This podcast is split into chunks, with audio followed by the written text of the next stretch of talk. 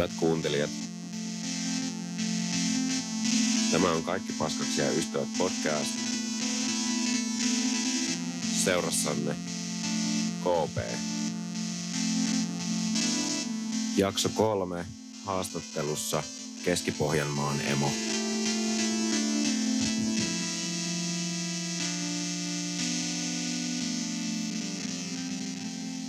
Joo, elikkä se olisi taas KP-podcastin aika. Ja kiitos todella paljon kaikille, ketkä on kuunnellut tätä ja niille, jotka tulee kuuntelemaan tätä podcastia, niin on todella otettu, että tämä otettiin näin hyvin vastaan. En niin kuin odottanut, että näin isot kuuntelumäärät olisi kertynyt tähän ja varsinkaan, että näin kova sijoitus tulisi niin kuin debyyttinä kärkeen. Seuraavaksi siis käydään hiukan tähän jaksoon liittyen muutama termi. Eli käsittelemme alakulttuuria nimeltä emo. On yhtä kuin emotionaalinen hardcore. Emotionaaliseen hardcoreen kuuluu siis vahvasti myös termit kuten Midwest emo, mikä siis tarkoittaa ihan nimensä mukaan keskilännen emo-musiikkia. Ja sitten termi scramps tarkoittaa nimenomaan tätä Yhdysvaltain 90-luvun emotionaalista hardcorea, jolla halutaan nimenomaan erottua siitä mainstream-emo-musiikista. Mainstream-emo-musiikilla puolestaan tarkoitetaan 2000-2010-luvun populaarikulttuuriin laajemmalle levinnyttä emotionaalista musiikkia, mikä on irrallaan tästä scram-skeneestä – Eli tämä mainstream emo siis on lähtökohtaisesti paljon lähempänä popmusiikkia, kun taas Scrams, Emo Violence, Midwest ovat lähempänä sitten muita alagenrejä, kuten post-hardcorea ja perinteisempää hardcorea.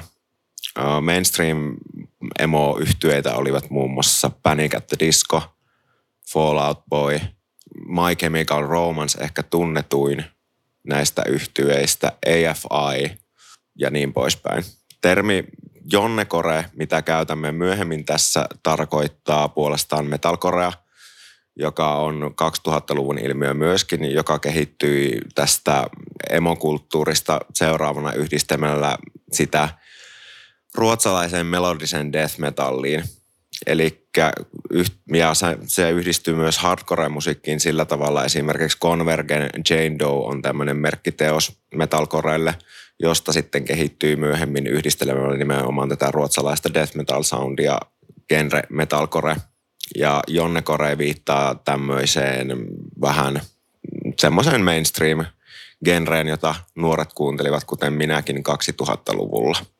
Ja semmoisia Midwest emo kautta Grand yhtyeitä ovat muun muassa Orchid, Frail Body, Portrayal of Guilt, Touche Amore, mm, Pianos Became the Teeth, La Dispute, World is a Beautiful Place and I'm Not Afraid to Die, American Football ja Suomesta ehkä tämmöistä scramtsia edustaa nimenomaan Aaltoja, Alas, Surut, mm, Clairvoyance sekä Leather Bombs, joten nämä yhtiöt kannattaa tutustua näihin ja kuunnella, niin ehkä jollain tavalla pääsette sitten enemmän sisään tähän meidän keskusteluaiheeseen.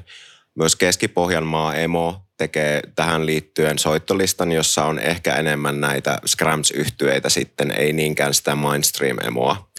Mutta näillä mennään. Toivottavasti nämä termit ja yhtyöt aukaisee vähän tätä meidän keskustelua tähän alkuun, joten aloitetaan sitten vieraan haastattelu.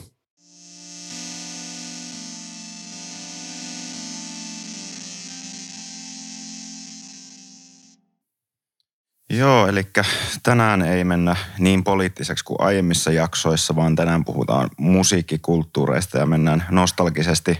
Miten monta vuotta me mennään? Me mennään jopa melkein 25 vuotta taaksepäin musiikkiskeneen ajassa taaksepäin ja meillä on seuraavana käsittelyssä semmoinen alamusiikin kulttuuri kuin emo-musiikkikulttuuri.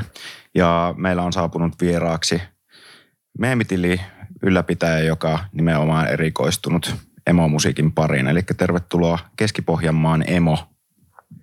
Kiitos, kiva olla täällä. Joo, kiva kun tulit. No aloitetaan vaikka ihan peruskuulumisella, että miten on niin tuota kesä lähtenyt käyntiin?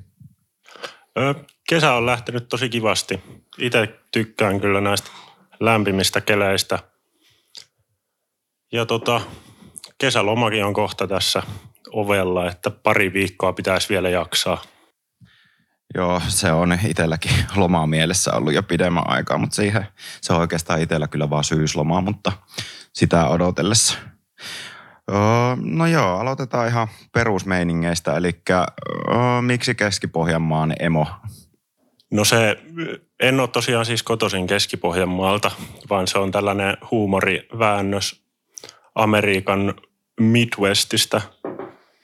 Ja siellä keksittiin joskus Ysärillä alkaa soittaa tällaista, tällaista rockmusiikkia, mikä oli kehittynyt jostain ö, hardcore-punkista ja sitten siihen Ysärillä keksittiin Midwestissä lisätä tällaisia indie-rock-elementtejä ja siitä alettiin sitten nimettää emo-musiikiksi. Ja tosiaan toi Keski-Pohjanmaa on on hauska väännös siitä Midwestistä. Se on niin kuin nimenomaan keskittynyt tämä tili tuohon emomusiikkiin ja varsinkin tämmöisen scrams-kulttuuriin.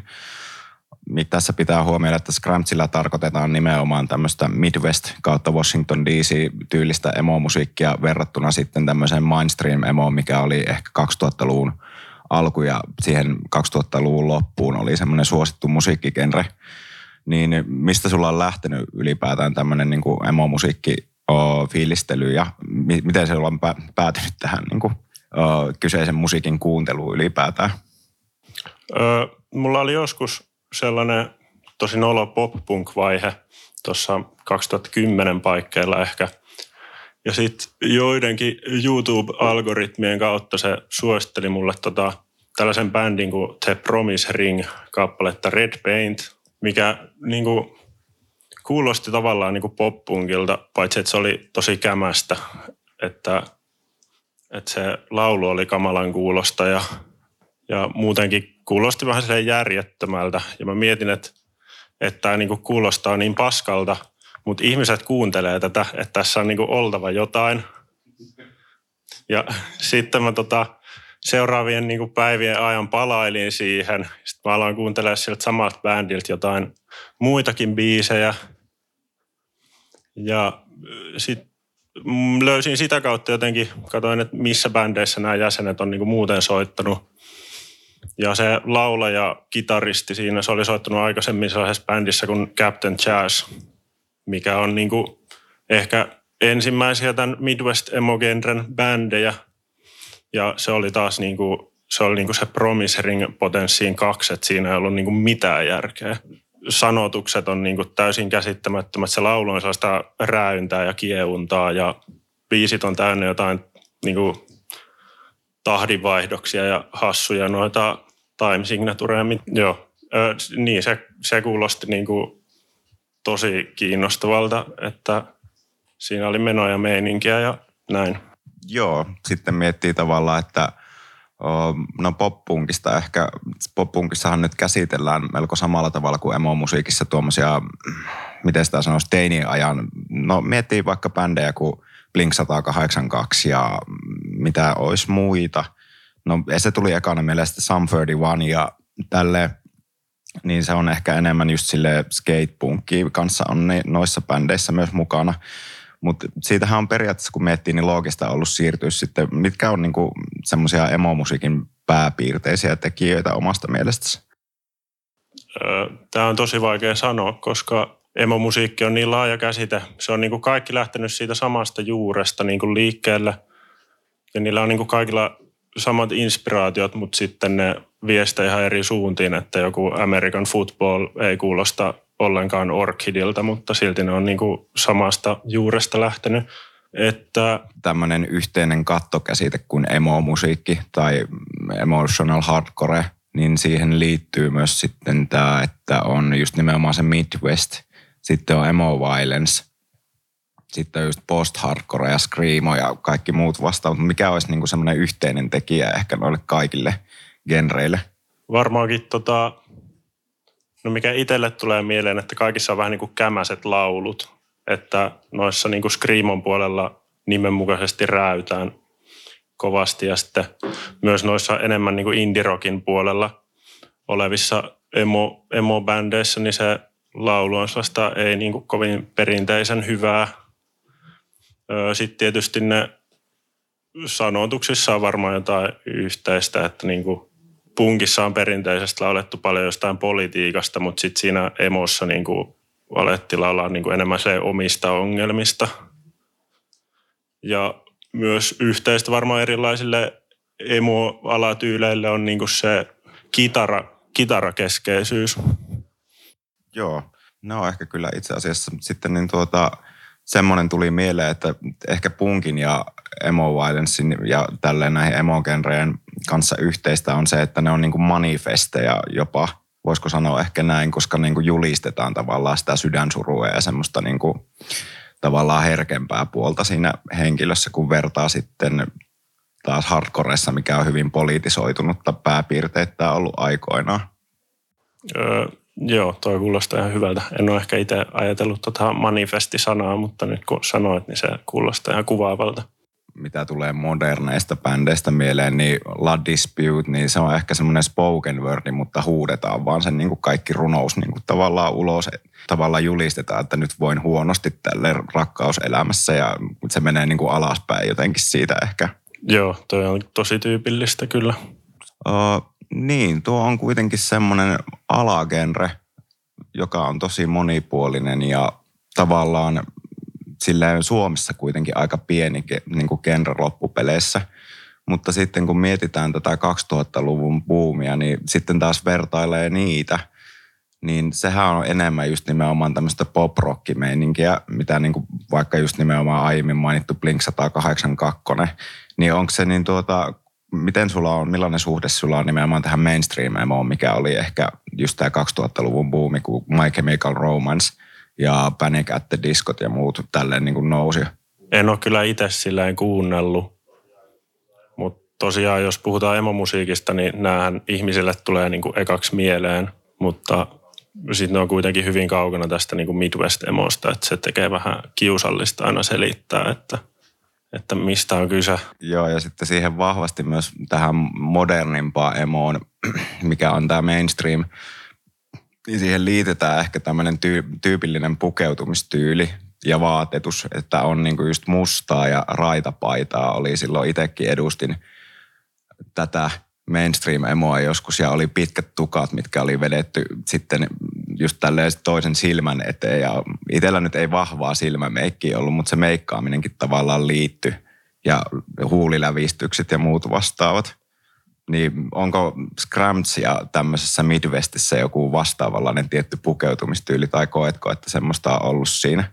Öö, no periaatteessa siinä pukeutumistyylissä, joka oli niin kuin muodissa joskus 2000-luvulla, niin tota, siinä ei ole niin kuin sellaista ihan suoraa yhteyttä tähän Scramsiin tai Midwest Emoon, että se on tavallaan ihan oma juttunsa, mutta itse asiassa siinä on niin kuin yllättävä yhteys kuitenkin, että jos sä googlaat vaikka Orchidi jotain keikkakuvia, niin kyllähän se estetiikka on siellä, että niillä on niin kuin mustat pillifarkut ja valkoiset vyöt ja niin kuin mustat suoristetut keskipitkät hiukset ja tälleen, niin kuin että sieltä jostain se on kai niin kuin lähtenyt oikeasti, mutta sitten se on alkanut niin kuin elää niin kuin muoti-ilmiönä kuitenkin täysin, täysin tota omaa elämäänsä.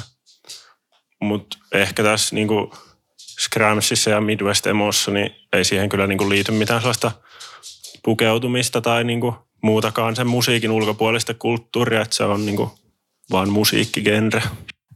Niin, tuosta pukeutumisesta ja siihen, mikä liittyy semmoinen oma havainto on, että mm, tuommoisessa niin kuin Midwest kautta perinteisessä ja alkuperäisessä emossa ehkä yhteinen tekijä oli se, että oltiin tämmöisiä koulu, korkeakoulutetumman näköisiä tämmöisiä stereotyyppisiä nörttejä ehkä, että ollaan silmällä sit päässä ja ehkä semmoinen ei niin vähän pidempi tukka kuin normaalisti ja pukeuduttiin flanellipaitoihin ja tämmöisiin kauluspaitoihin.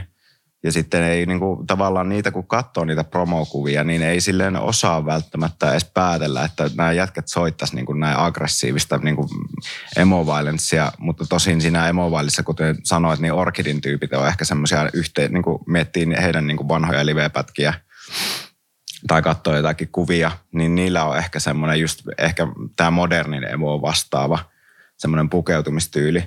Mutta sitten sekin on hauska, jos vertaa, niin se on niin kuin emo violence nimenomaan, kun nimi violencekin jo voi vähän ennakoida, niin on aggressiivisempaa musaa.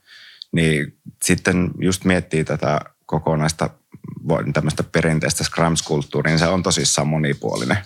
Niin se on jännä, että miten tuommoisen kattokäsitteen alle, mikä on jo ennestään alakulttuuri, niin liittyy myös paljon erinäisiä alakulttuureja kuitenkin. Joo, no ehkä mä ostan tuossa pukeutumisessa jo ton ajatuksen, että aika nörtin näköistä porukkaahan siinä yleensä on, että sellainen estetiikka, että mitä laimeemman näköinen, niin sitä siistimpää.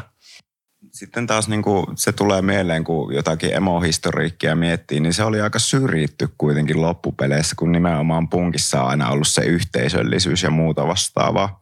Mutta sitten tuli tämä ilmiö, niin kun, kun nimenomaan emo nousi sitten pikkuhiljaa semmoiseen mainstream-kuuluisuuteen siinä. Niin tämmöisiin alakulttuureihin, varsinkin mitkä on teinien suosiossa, niin niihin liittyy ensinnäkin jotenkin vahvasti se, että kapinoidaan niin kuin sitä valtavirtaa vastaan totta kai. Ja sitten niin puolestaan vanhemmat niin kuin sukupolvet on aina sillä, että ne järkyttyy sitä tyyliä esimerkiksi. Just vaikka, että no tämä ehkä taas liittyy enemmän siihen mainstream-emoon, mutta siinä aika paljon käsitellään myös itsetuhoisuutta ja tämmöistä, mm, ei nyt, no vähän niin kuin misantropiaa ja pessimistiä hyvin paljon, niin se aiheutti tosi voimakkaan vastareaktion tavallaan, että nyt puhutaan näin rankoista aiheista, mitkä voisivat olla haitallisia sitten nuorisolle. Joo, mä muistan myös tuon niin just siitä vuosituhannen vaihteen jälkeisestä niin emosta noista My Chemical Romanceista ja näistä. Mutta sitten toisaalta se, mm, joo mä kyllä muistan, että että tollaisia asioita kauhisteltiin just varsinkin silloin niin kuin vuosituhannen vaihteen jälkeen noissa niin kuin mainstream, mainstream emo-jutuissa. Mutta sitten toisaalta Ysärillähän se nyt oli niin, kuin, niin sellaista nynnyä se touhu. Et siinä ei ole sille ihan samanlaista, mutta oli sekin niin kuin jotenkin tosi väheksytty.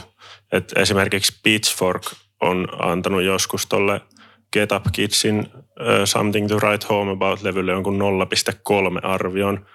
Ja sitten se niin kuin hyvin nopeasti nousi sellaiseksi klassikoksi ja nyt tässä muutama vuosi sitten ne kirjoitti siitä uuden arvion ja sitten se on joku ysi puoli tai niin kuin joku niin kuin sai sen ansaitsemansa statuksen. Mutta tosi vaikea sanoa, että mistä se väheksyntä on sillä ei tullut, kun ei ole itse elänyt Jenkeissä silloin. Joo, se on niin kuin jännä, että tuommoinen uusi ilmiö tulee – ja sitten siihen tulee noin kovaa vastareaktio, mutta ehkä silloin musakritiikki on ollut kanssa sille, onko se nyt ollut jopa elitistisempää ehkä kuin nykyään. Tai miettii, että jos se on oikeasti saanut noin mitättömät arvosanat, tietenkin siihen liittyy, että musiikin pitäisi olla aina tosi tarkkaan hiottu ja tosi silleen ta- taitavasti soitettu, niin ehkä myös se, että se oli tosi monimutkaista tavallaan verrattuna johonkin mainstream rockiin – ja niin se on saattanut, vai olisiko se niin kuin vaikuttanut jopa siihen, että se oli niin uusi juttu silloin, että sitä ei osattu arvostaa kuin vasta myöhemmin? No osittain ehkä, mutta ainakin toi Get Up Kids esimerkki, niin sehän on ollut tosi sellaista poppia tai sellaista menevää, että sitä on ehkä enemmän siitä sellaisesta niin kuin munattomuudesta tai sellaisesta, sellaisesta haukuttu, että ei, ei olla niin kuin sellaista niin kuin surkeuden estetiikkaa silloin jotenkin musiikkikritiikissä ymmärretty. Joo, se kyllä on oh, mielenkiintoista. Mutta sitten miettii taas, että esimerkiksi just oh, American football, mikä on tosi niin kuin taitavaa jopa. Että siinähän on tosi hienosta sovituksesta kyse ja siinä ehkä nimenomaan ne tahtilajit vaihtelee myös ja siinä on matemaattisia riffejä, että ne melodiat on tosi tarttuvia kuitenkin loppupeleissä – niin se on jännä, että miten se niin kuin lytättiin tavallaan semmoinen kokonainen alakulttuurikenre. Mm, joo, itse asiassa toi niin kuin math rock riffit ja tota, niin kuin, tarttuvat melodiat, niin ne unohtu ehkä aikaisemmin mainita, että ne on niin kuin muutenkin aika yleisiä, yleisiä emossa. Mutta joo, American football ainakin niin kuin jäi ihan täysin silleen huomiotta silloin, kun se tuli. Että se oli niin kuin vain joku kollege-bändi ja ne tyli hajos ennen kuin ne sai sen ekan levyn ulos. Mutta sitten se löytyi just joskus myöhemmin ja siitä tuli niin kuin tosi iso esikuva monille ja nythän ne on aika niin kuin tosi suosittuja tässä omassa, omassa alakulttuurissaan. Joo, ja sitten on jännä kanssa, että Suomessa tämä genre ei sille varsinaisesti ole koskaan ollut. Että on sille Suomessa on nyt jotakin pieniä bändejä ehkä ollut. Mitä itsellä tulee mieleen on, hetkinen, sanotko mikä, millä on tämä toukokuun lumi? Ö, eight. Niin, eight, mikä kirjoitetaan siis ikuisuussymbolilla, mutta pitää lausua eight, niin kuin kahdeksan. Niin se on, ja sitten oli, no tosi vähän tulee mieleen. Sitten on hirmu paljon ollut kanssa semmoisia niin bändejä, mitkä ei suoraan tee emoa, mutta niillä on hirmu paljon sitten semmoisia yhteisiä tekijöitä emo-musiikin tai tämmöisen niin scrams-musiikin kanssa. Esimerkiksi teille tulee mieleen oma suosikki hardcore-bändi Abductio. Se on ehkä niin kuin, missä yhdistyy tavallaan tämä epätavalliset tahtilajit ja just se, että soitetaan, ei soiteta semmoiselta niin kuin alimmilta kieliltä, vaan just nimenomaan korkeilta kieliltä soitetaan ehkä emo-musiikissa kanssa semmoinen tekijä. Joo, itse asiassa oli taas hyvä nosto tuohon emo-musiikin soundiin. Öö, joo, mulle tulee myös Instagramissa kommentteja, että tiedätkö tämän Suomi Emon OGn. Ja sitten ne on aika niinku sellaisia, en ole ikinä kuullut, ja ne on niinku aika sellaisia hardcore-bändejä, että mä en itse niinku osaa sanoa, että onko, niissä, onko ne niinku Scrams vai onko ne vaan hardcore. En ole ehkä itse niinku sen, ihan sen niinku rajuimman emopuolen niinku asiantuntija. Joo, että sulla on niinku ehkä enemmän jäänyt siihen just tähän Midwest kautta matikka kautta niinku indie-pohjaisempaan sitten se kuuntelu. Joo, mä itse kuuntelen just eniten sitä Ysärin Midwest-kamaa ja sitten silloin kun mä aloitin kuuntelemaan emo, eli just joskus 2011-2012, niin silloin oli käynnissä parhaillaan tällainen emo revival liiken Jenkeissä, että joskus se alkoi ehkä niin kuin 2008, että jotkut löysi niin kuin laajemmin nämä ysäribändit ja alkoi tekemään niin kuin tällaista samanlaista musaa ja keskittyi just enemmän ehkä siihen niin kuin matikka, matikkarokki indie puoleen. Ja silloin niin kuin tuntui, että Jenkeistä tuli ihan koko ajan sitä kamaa, mutta sitten se hyytyi sille aika lailla joskus 2014.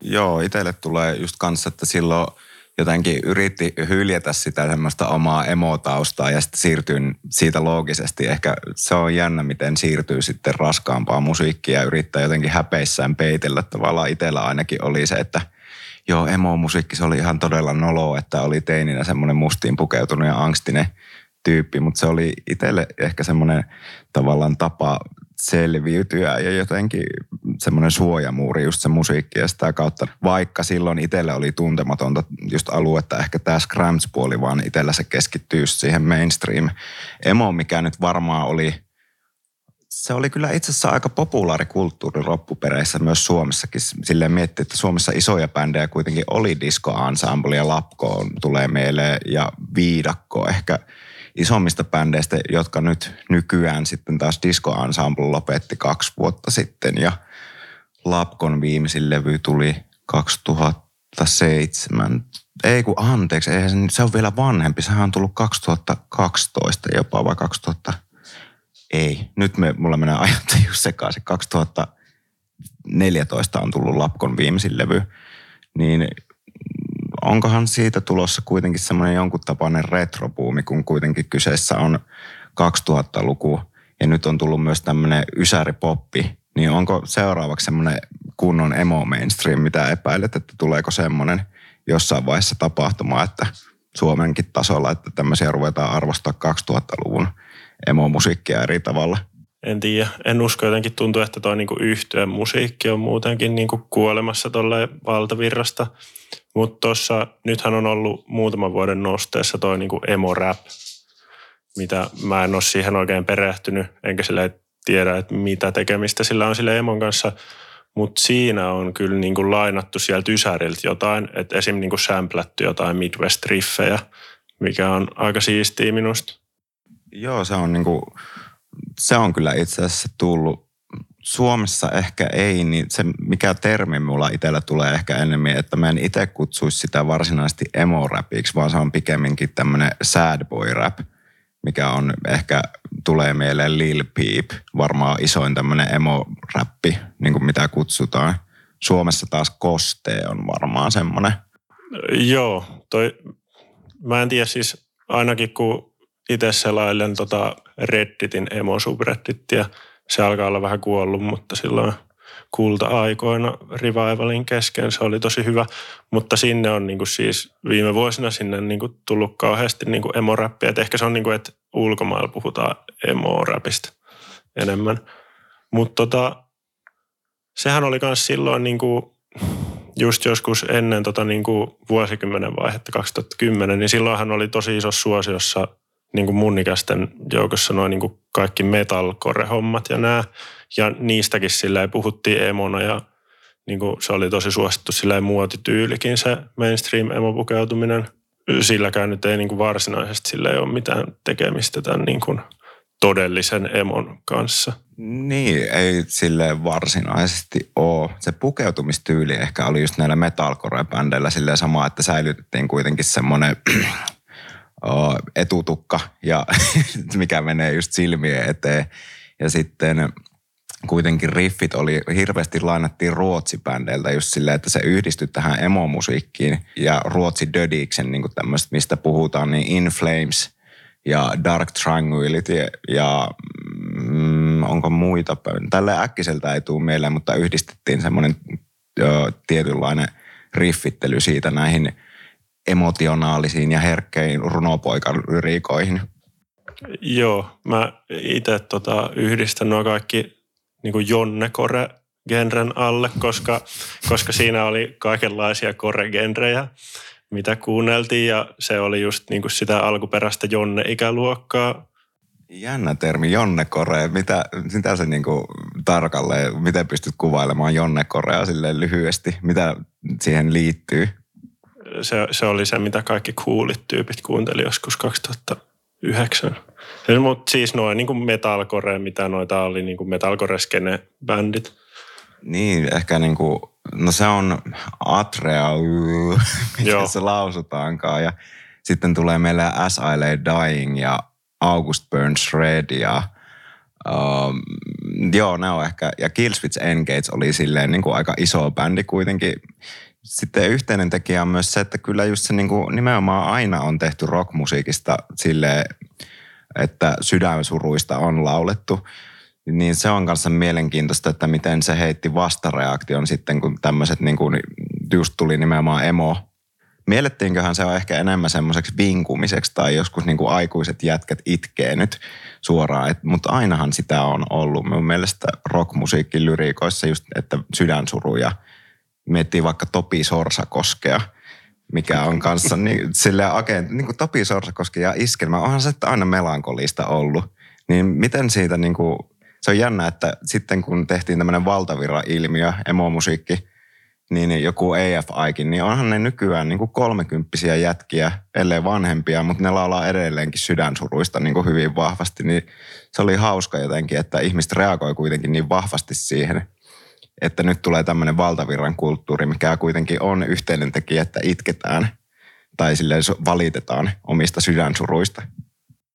Joo, tota, yksi bändi, mikä muuten tuli mieleen, mikä oli just siinä Jonne Korren huipulla, niin toi Bring Me The Horizon. Siitähän on tullut ihan älytön niin pop, pop-menestys nyt viime vuosina. Joo, niin muuten totta. Että sehän on niin kuin, tälle vielä mennään alagenre, alagenre, niin Bring Me The Horizon on jännä kanssa, että nehän on aloittanut deathcorena. Jonne Korea myös. Jonne Kore on myös hyvä termi. Ja sitten siitä niin kuin pikkuhiljaa ollaan kuin tämmöinen metallika-ilmiö, miksi itse kutsun. Eli musiikissa kun tapahtuu, että ollaan silloin aikoinaan teinivuosina, just nämä bändin jäsenet tehnyt semmoista tosi rankkaa musaa. Sitten niin kuin vaikka metallika esimerkiksi, jos miettii Master of Puppets ja Ride the Lightning ja, ja näitä klassikkolevyjä – sitten aletaan pikkuhiljaa niin kuin saadaan kasvatettua suosiota, jonka jälkeen se tyyli menee niin kauas siitä alkupään tuotannosta, koska tulee tämä kuuluisuus ja halutaan miellyttää ehkä enemmän yleisöä. Ja sen jälkeen tapahtuu stereotyyppinen, joo, tämä seuraava levy tulee kuulostamaan alkupään tuotannolta. Markkinoidaan ihan saakelisti sillä, että joo, tämä on yhtä kuin Ride the Lightning. Tosi klassinen albumi ja me palataan takaisin juurille autotalleihin. Ja sitten se onkin yllätys, yllätys, semmoista samanlaista mitä edeltävä levy, eikä tuo mitään niin kuin vanhoja elementtejä ehkä siihen nykyiseen materiaaliin. Joo, toi tuntuu toistuvan kyllä usein ihan kaiken musiikin kanssa. Mutta yksi, yksi kans, mikä nois, noilla bändeillä kävi usein vissi, että ne laulajat vaan rääky niin kuin äänihuuleensa paskaksi ja sitten ne ei pystynyt enää tehdä yhtä rajuu musaa. Ja se on myös ehkä yksi ero ton niin Jonne Kore emon ja niin kuin todellisen emon välillä, että se Jonne Korehan lähti niin kuin sieltä metallipuolelta ja sen piti kuulostaa ihan saatana rankalta, kun taas sitten niin tässä niin kuin Scramsissa on ehkä niin kuin, ei haluta kuulostaa rankalta, vaan niin kuin, se on jotenkin sellaista niin kuin fiilistelevämpää, sellaista omaa surkeutta halutaan siinä tuoda esille. Joo, ja sitten niin siihen liittyy kanssa just niin kuin sanoit, että ehkä siinä on enemmän se tunnelataus tärkeämpi siinä Scramsissa kuin Jonnekoreassa taas se, se on huomattavasti teknisempää, kun mietitään, ja siinä on selkeä semmoinen uh, intro, säkeistö, sitten sen jälkeen tulee kertosää, säkeistö, sitten tulee stereotyyppinen breakdown, mikä on vain nollaa, ehkä tämmöinen, ja sitten mahdollisesti vielä pitkitetty kertosää ja outro, mikä vastaa introa. Joo, tosi brutaali. Joo, se kuuluu aina stereotyyppisesti se hillitön breakdowni siihen, ja mahdollisesti myös just se on ekana silleen, siinä tapahtuu modulaatio myös sille, että yhtäkkiä soitetaan hitaammin et se itsellä kävi, niin kuin huomasi, että se sitten kävi loppupeleissä todella puuduttavaksi. Ja varsinkin kyllä ne jyvät erottuu akanoista hyvin vahvasti toisin kuin sitten taas Cramps on huomattavasti monipuolisempi. Niin kuin tässä ollaan todettu, että on niin paljon erilaisia yhtiöitä samaan kattotermin alle liitetty. Joo, Joo, se oli myös hauska niissä tota Jonne Kore niissä breakdowneissa, että niihin alettiin sit, innovoimaan kaikkia hauskoja ääniä. Muistan, että jossain biisissä niin kuin, ei ollut breakdownissa kitaraa, vaan siinä oli niin kuin oikea konekivääri äänitetty. Siis, täh, siis missä oli mukaan, mikä konekivääri äänitetty? Joo, en nyt muista tota, en muista nyt mikä bändi se oli. Okei, kuulostaa aika. Mutta sitten kanssa Metalcoreen liitty kautta Jonnekoreen myös huomas, kun tuli Under Oath, As I Lay Dying ja sitten oli Chariot myös. Niin siihen liittyy myös vahvasti tämmöinen kristillinen niin kuin vakaumus myös sen taustalle, että varmaan mikäköhän olisi. No nimenomaan As I Lay Dying ehkä oli semmoinen kristillisellä pohjalla tämmöinen Jonnekore ja August Burns Red. Niin onko semmoisessa Cramps-musiikissa sitten taas ollut tämmöistä kristillistä arvopohjaa vai onko se niinku semmoista neutraalia sydänsurua ehkä ollut ennemmin? Öö, en kyllä ainakaan kuullut tai nyt ainakaan muista, että olisi mitään kristillistä Scramsia. Öö, no itse asiassa toi yksi niitä ihan ekoja niin kuin Midwest emo-bändejä, toi Sunny Day Real Estate, niin ne oli kai niin kuin jotenkin kristille, mutta ei se siitä musiikista sille ehkä kuulu.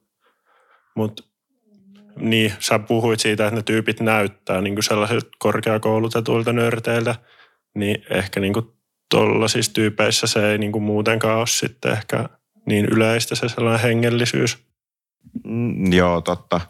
Ja joo, se ehkä, niin, nyt kun miettii, niin Scrams ei niin kuin, liitty siihen kuitenkin politiikka. Kyllä myös päästään, päästään taas mystisesti jotenkin muu politiikkaa, niin miettii sitten, että – Orchid esimerkiksi, niin niillähän on ollut just nimenomaan ehkä vallankumouksellisia biisejä, niin kuin Ranskan vallankumoukseen viittaavia juttuja.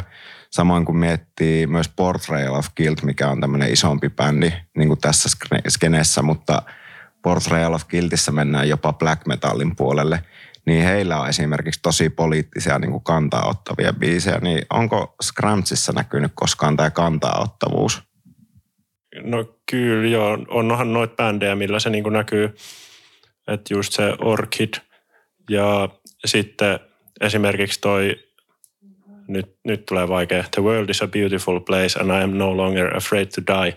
Joo, tuo, tuo on muuten kanssa hauska huomio, kun mennään tuohon ehkä post-rockimpaan kamaa, niin siinä aina liittyy tämmöiset helvetin pitkät ja vaikeat nimet, mikä sitten taas myös Fallout Boy oli kanssa mainstream-bändi, jolla oli ihan törkeen pitkiä biisien nimeä. Niitä ei oikeasti muista melkein ulkoa. Joo, joo. Niin, niin tuolla uh, The World is a Beautiful Place, sillä lyhennettynäkin tosi pitkä nimi, niin niillä on esimerkiksi tosi paljon jotain feministä, feminististä tavaraa ja myös yksi tota poliittinen ö, ysäriltä sellainen kuin Van Belt. Se on sellaista tosi niin kuin math rockia, ja sitten siinä on niinku spoken word-vokaalit, mitkä jauhaa jotain politiikkajuttua, mistä mä en niinku ymmärrä sanaakaan. Et se on tosi outo, että se niinku kuulostaa, että siinä niinku on tunne tosi kaukana, kun puhutaan jotain politiikkaa ääneen, mutta se on niinku muuten se kuitenkin se on tosi emo sound. Joo, se on niinku, joo, Van Pelttiä on ihan pikkasen kuunnellut.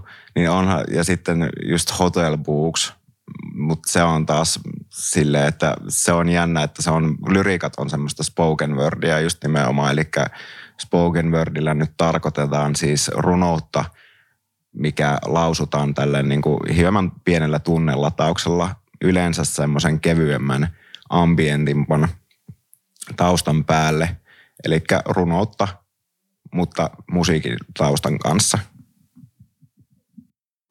Joo, Puhuit äsken noista tosi pitkistä bändin nimistä, niin toinen tota, bändin nimi, tuollainen niin klisee on niin urheiluaiheesta bändin nimet, niin kuin just American Football ja sitten on ainakin kolme eri bändiä, minkä nimi on Sports. Eri tavalla niin kuin isoilla kirjaimilla ja pisteillä välissä ja, ja niin kuin free throw, näitä on niin kuin loputtomia. Ja siihen ehkä tulee niinku se huumori siitä, että ne soittajat on sellaisia nörtin näköisiä tyyppejä, mutta sitten bändin nimi on joku Jes Urheilu on parasta.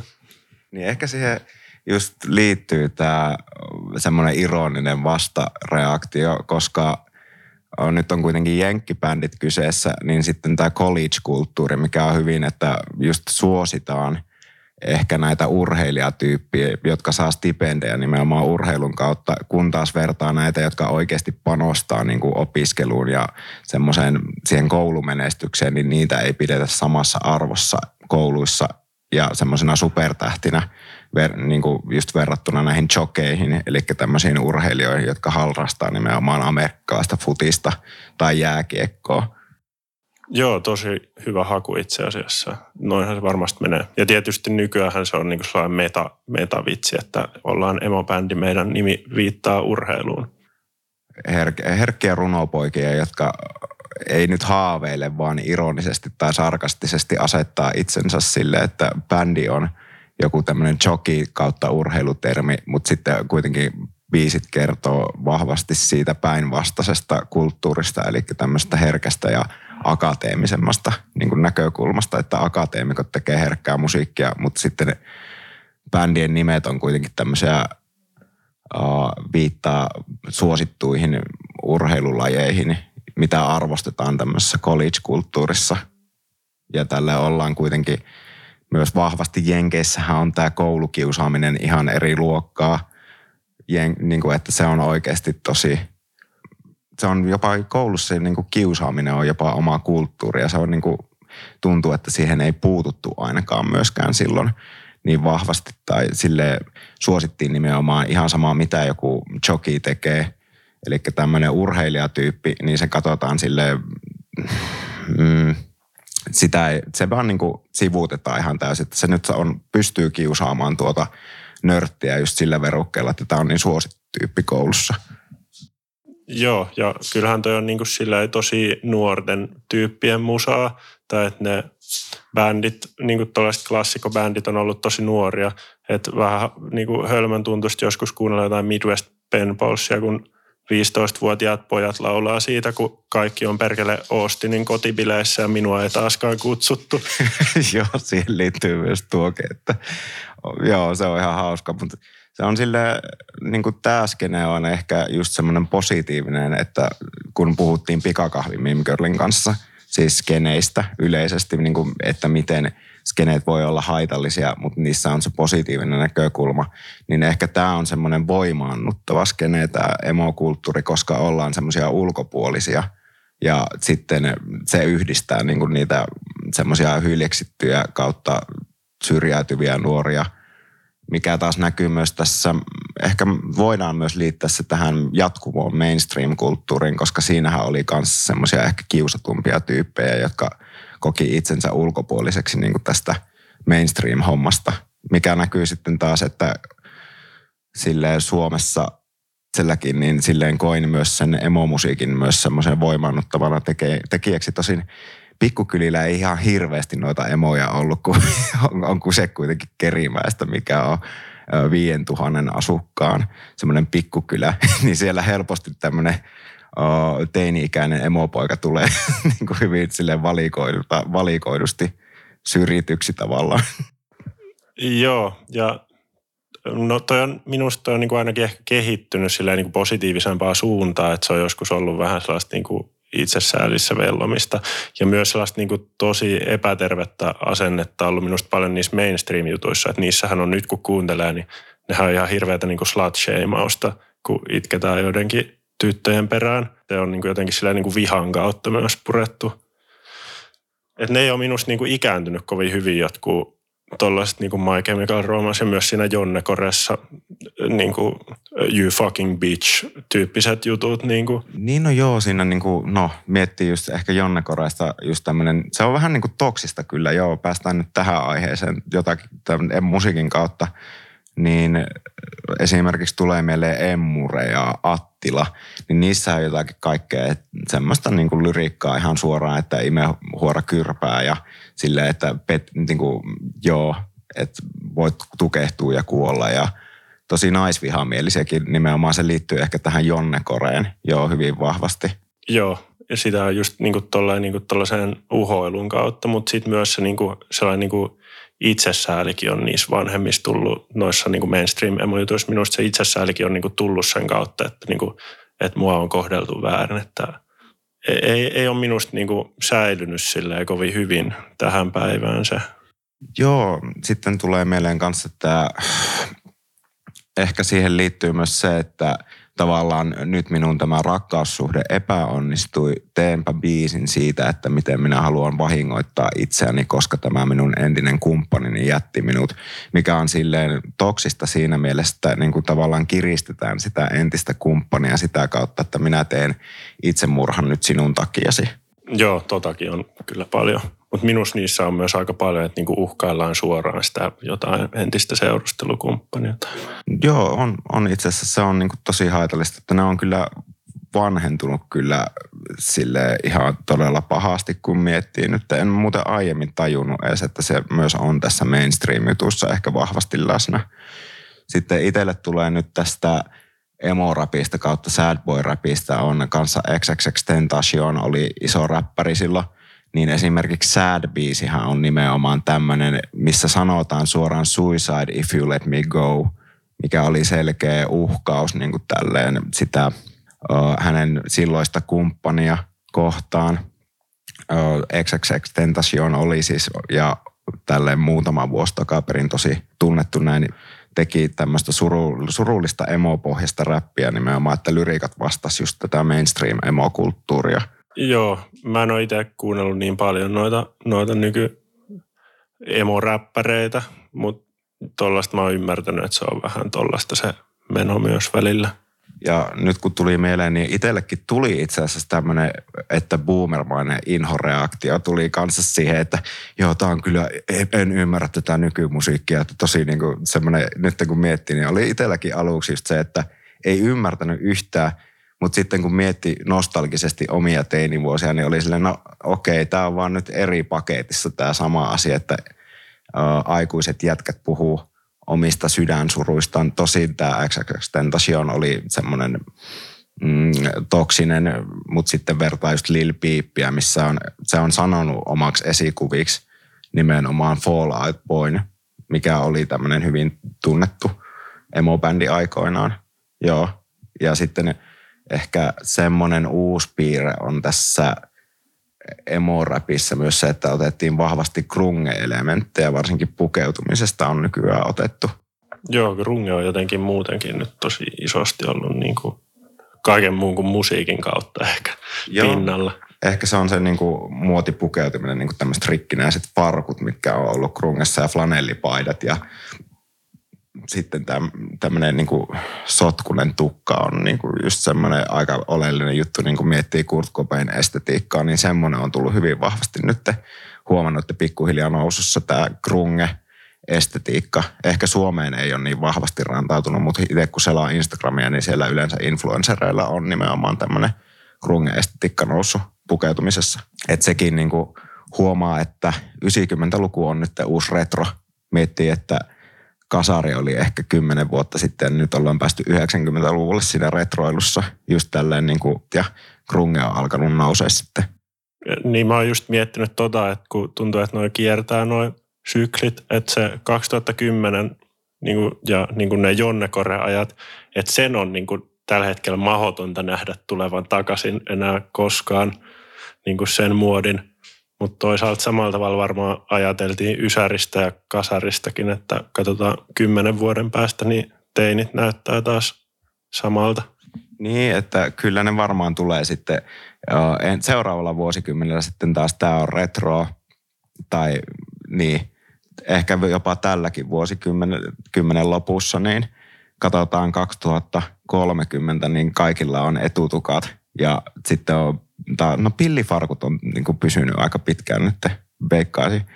Niin kohtaan kaikilla emotukat, mustaksi värjätyt, vanhemmat kieltää mustan hiusvärin ja sen sijaan annetaan tumman ruskea hiusväri, että siihen, mennään, siihen menee raja ja sitten niin kuin mustat hiukset on, on se juttu. Mutta sitten harvan porukat antaa niitä laittaa ihmiset rupeaa tekemään pitkiä biisin nimiä, ihan turhan pitkiä, mitä kukaan ei muista, niitä joudutaan lyhentelemään hirveästi ja näin. Joo, mä toivon vaan, että tuo niinku yhtyeen musiikki tulee takaisin. YouTubessa on se, mikä se on se Suomi Rockikoulu, sata Suomi Rock-biisiä yhdellä otolla. Mä kuuntelen sen aina välillä YouTubesta ja niin kuin totean, että Suomessa on tehty ihan sairaasti niin kuin hyvää, hyvää rockia. Ja tuntuu, että se on niin kuin kadonnut ihan kokonaan. Joo, se on niin kuin jännä just, että Suomessa oikeasti tehdään tosi laadukasta mukaan musiikkia siis, mikä niin kuin olisi maailman tasollakin kova juttu, että Suomessa sille on menestynyt vaan just nimenomaan Him ja The Rasmus on iso ja sitten tietenkin Nightwish ja Amorphis – niin milloinkohan Suomesta tulee joku semmoinen akti, Alma melkein breikkas ihan todella maailmanlaajuisesti. Mutta sitten niin kuin Suomen musiikkivienti on todella heikko ja niin kuin Sunrise Avenue tajus sen ja hän markkinoi itsensä Saksassa ja Samu Haberhan oli nimenomaan, oliko se Voisen juontaja tai tällä, niin Suomen musiikkivientiin pitäisi kyllä panostaa huomattavasti enemmän, koska täällä on ihan sikana laadukkaita yhtyeitä. Mutta sitten niin kuin mietitään, että nythän Suomessa on tullut kans sille jostain kumman syystä tämmöinen Scrams-ilmiö, että meillä on Suomessa popsahtanut kyllä niin kuin sille näitä klass, sai semmoista alkupään emoa niin kuin yhtyeitä aika paljon. Joo, siis mä, niin kuin mulle tuntuu, että ne on tullut tosi yhtäkkiä, koska mä siis kuulin vaan niin kuin viime kesänä mun frendi, joka kanssa kuuntelee emoa, niin se oli käynyt keikalla, missä soitti, soitti Helsingissä aaltoja ja alas ainakin. Ja se oli ihan fiiliksissä siinä, että Suomesta tulee nyt ihan sairaankomaa emoa. Ja sitten niitähän on useampiakin bändejä. Ja siis mun käsittääkseni nämä on nyt kaikki aika tuoreita. Joo, että ne on niin kuin sille viime vuonna niin ilmestynyt näitä Scrams-yhtyeitä. Että miettii, on tullut, no nyt tulee tämmöistä name-droppailua, että mitkä tulee mieleen, niin Aaltoja, Alas, Leather Bombs, Clairvoyance. Sitten no Ratsville Feastia ei ehkä ihan voi laskea, kun se on enemmän matti, semmoista kaoottista hardcorea, mutta nämä tuli nyt ainakin itsellä mieleen, mitkä on popsahtanut sille yhtäkkiä. Ja itse kävin nimenomaan katsomassa Kenneli DJyllä, se taisi olla vika oh, musiikki-ilta, mitä pääsin, tai keikka, mitä pääsin katsomaan silloin. Niin, aini Midsommaren, joo, sekin on emo, joo. Joo, mä tota, kans kuulin tästä silleen tällaisesta uudesta emoaallosta niin myöhään, että en ole niin koronan takia päässyt keikoille, mutta ehkä tässä kohta alkaa taas tulee. Joo, toivottavasti pääsisi pian keikolle. Hirveän ikä, ikävä niin kuin nimenomaan päästä katsoa mitään. Ikävä päästä katsoa mitään ja saatiin, että pääsisi itse soittamaankin vihdoinkin keikkoja. Hirveän ikävä ollut niitä, mutta nyt on altaallahan on järjestetty nyt esimerkiksi keikkoja Helsingissä ja jotkut festarit nyt luovutti tässä, mutta muutamia festivaaleja on tiedossa kuitenkin, että ihan hyvältä näyttää pikkuhiljaa pääsee keikolle. Sitä on kyllä oikeasti ollut ikävä. Ei voi korostaa liikaa. Joo, mä oon vielä ollut sellaisessa mindsetissä, että kaikki kuitenkin perutaan, niin en ole sillä kerännyt fiilistellä mitään tulevia keikkoja. Joo, että niinku itsekin vihdoin, saan jopa varattua töistä vapaita. Mä, en ole, mä olin silleen pitkä, että niinku hämmästyin, että ah, mä voin varata keikkoja varten vapaa-päiviä töistä. Tämä on niinku hirveän hämmentävä juttu. Että ei niinku viime, tai jotenkin oli niin epätoivoinen, että tämä tilanne tulee jatkuu vaikka miten kauan, että milloinkohan pääsee tekemään keikkoja. Onneksi nyt syksyllä pääsi katsoa edes vähäksi aikaa ja kesällä, mutta sitten yhtäkkiä vaan, oho, no, mä voi varata vapaita jopa ihan niin kuin hyvillä mielin, että sille jotenkin onnellinen fiilis oli siitä. Mutta joo, varmaan tähän voidaan päättää taas jälleen kerran positiivisen tunnelmiin ja valoa näkyy tunnelin päässä. Ja uh, kiitos tosi paljon, että pääsit paikalle ja Kiitos, kiitos. kiitos vaan. Ja ensi kertaa. Morjes.